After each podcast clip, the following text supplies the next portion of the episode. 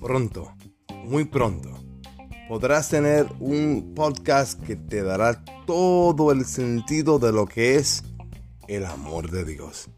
No importando momentos de tribulación, momentos de angustia o momentos de alegría y momentos de éxito.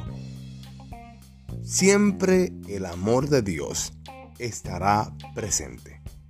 Y pronto, muy pronto, tendrás un podcast que expondrá momentos y situaciones que nos recuerdan día tras día que el amor de Dios no solamente es infinito, sino que es incondicional.